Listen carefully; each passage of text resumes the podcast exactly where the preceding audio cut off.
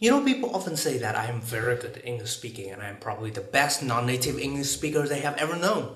Who say that? Well, some people. And people often ask me on tips on how to speak better in the IELTS. I mean, they obviously have been in the game for a very long time, but there's simply no improvement. They cannot utter a full English sentence without a hitch.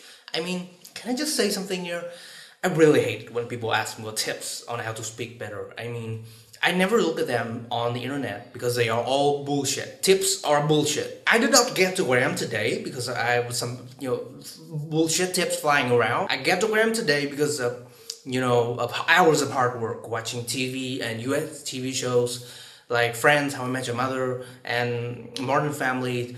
I try to imitate, copy, mimic, emulate them, the way they talk, so that I can improve my pronunciation, my grammar, my vocabulary, and everything else. So next time you see me, please don't ask me for tips. But on a serious note, today's video is about tips on how to improve IELTS speaking.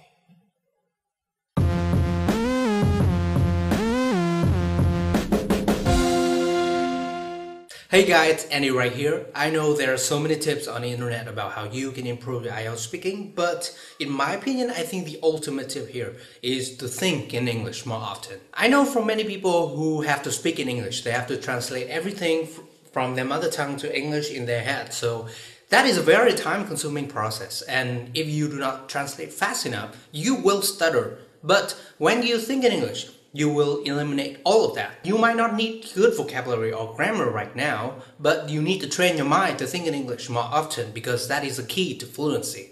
But the question remains, how can you speak in English when you are living right now in Vietnam where everyone else is speaking Vietnamese? Well, I suggest you should create your own English-speaking environment by, first of all, calling everything around you by the English name. This is a beginner step, which is very easy. Just try to come up with English name for stuff around you. Like, do you know what this is called? Many people mistake it for a tree, but it's not a tree. It's a table plant. How about this? I used to think this is a water bottle, but a water bottle is something, a long container with a narrow neck. But this is actually called a pitcher. So you see, there are so many things you are familiar with in your mother tongue, but when it comes to English, you're not that familiar. So just try to, describe things around you in English, and gradually you will gain so many interesting vocabularies.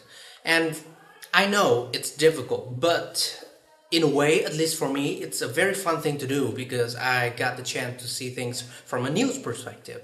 Next, making simple sentences to express your thoughts. So when you first begin to think in English, it might be extremely difficult because you are not just used to using English to express yourself, right? So I suggest, along with calling everything around you by their English name, you should try to make simple sentences to express yourself, to say how you feel or what you are going to do during the day or what you are thinking right now. A simple sentence structure for your speech should be subject plus verb plus object. So for your convenience, let's just begin our sentences with the subject I. Let me demonstrate. Right now, I am making a video.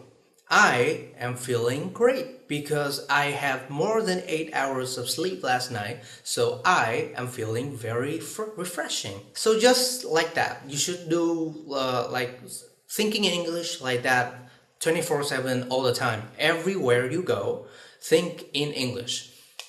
For example, when I wake up, I often think like, this is a great day. I am feeling good. And I should go wash my face and brush my teeth. Simple as that. Another way for me to practice thinking in English and speaking more is that I use my personal assistant on my phone, which is Siri, to remind me of different things to do because I'm super forgetful. Hey Siri, remind me this Sunday that I have a wedding to attend. Okay, I'll remind you.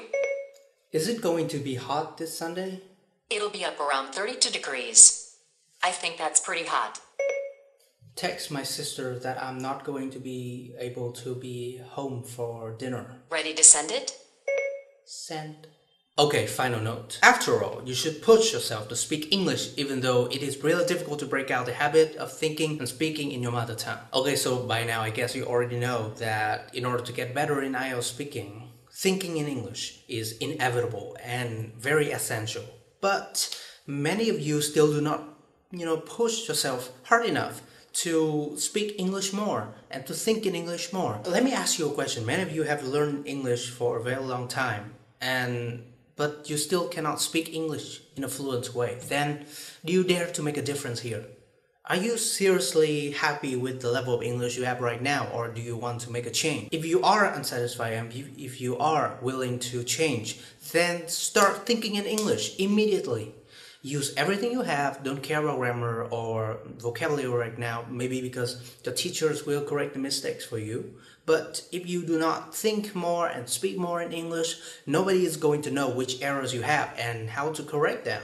And you will never know about them because all it takes begins with just one simple step, that is thinking in English. Okay guys, that is the end of my second episode of 5 minutes about IELTS with a focus on how to think in English. I hope you enjoyed this video and I will see you next time.